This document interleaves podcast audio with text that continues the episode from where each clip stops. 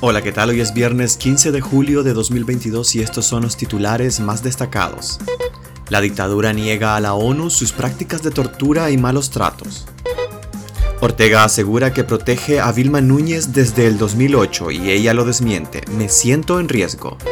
La dictadura ilegaliza a otras 200 ONGs y asciende a 1058 las disueltas desde 2018.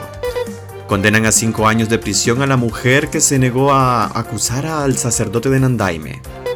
López Obrador afirma que Biden prometió más visas para México y Centroamérica. Soy Edwin Cáceres y les doy la bienvenida.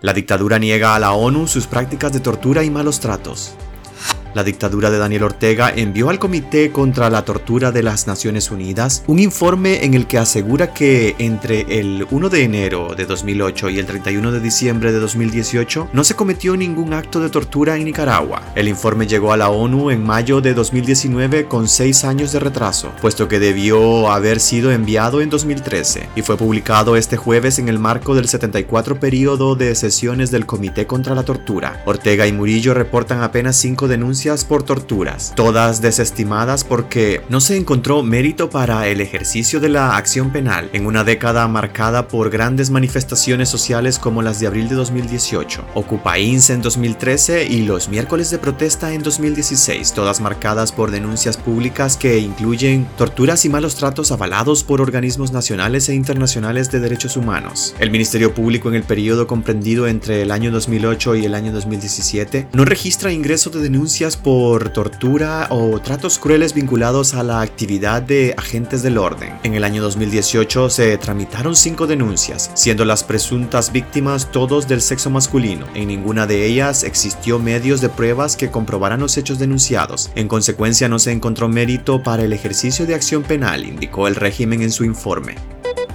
Ortega asegura que protege a Vilma Núñez desde el 2008 y ella lo desmiente. Me siento en riesgo.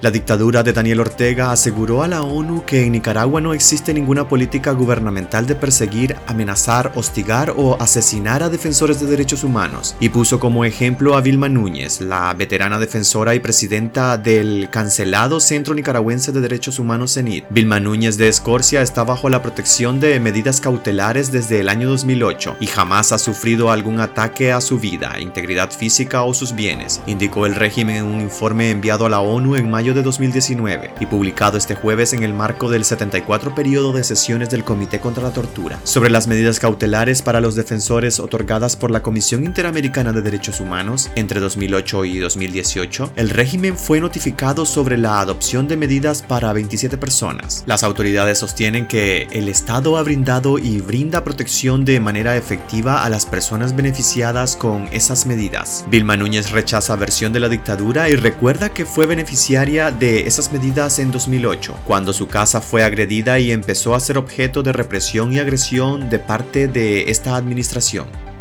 La dictadura ilegaliza otras 200 ONGs y asciende a 1058 las disueltas desde 2018.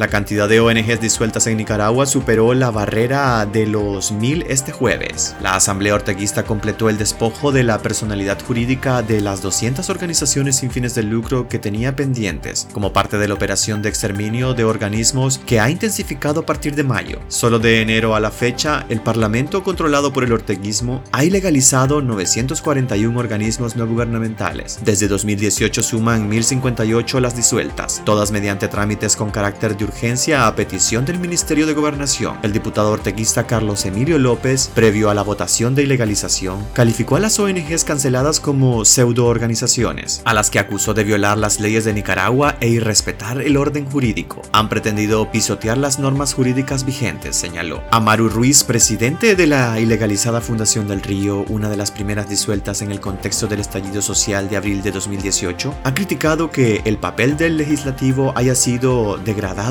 al de un instrumento político. Condenan a cinco años de prisión a la mujer que se negó a acusar al sacerdote de Nandaime.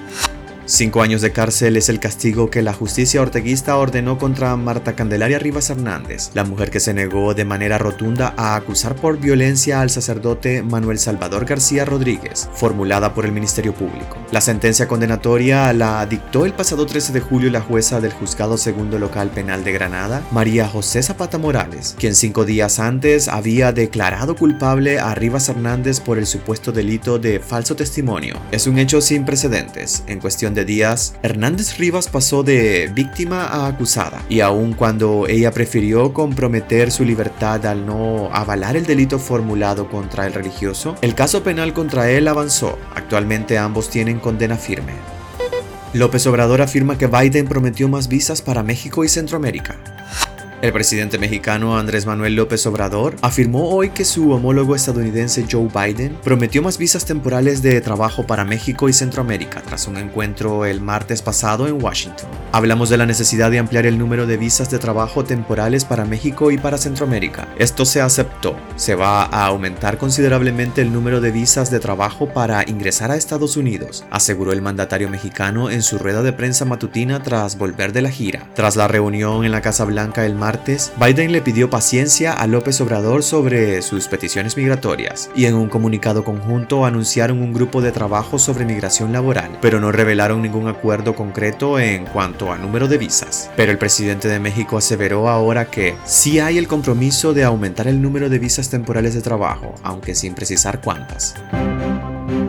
Pues esto sería todo por hoy. Gracias por acompañarnos este día y volveremos el próximo lunes en el podcast AM de Despacho 505. Recuerden visitar nuestra web despacho505.com para ampliar y conocer más noticias y también nuestras redes sociales. Aparecemos como Despacho 505. Que tengan un excelente día.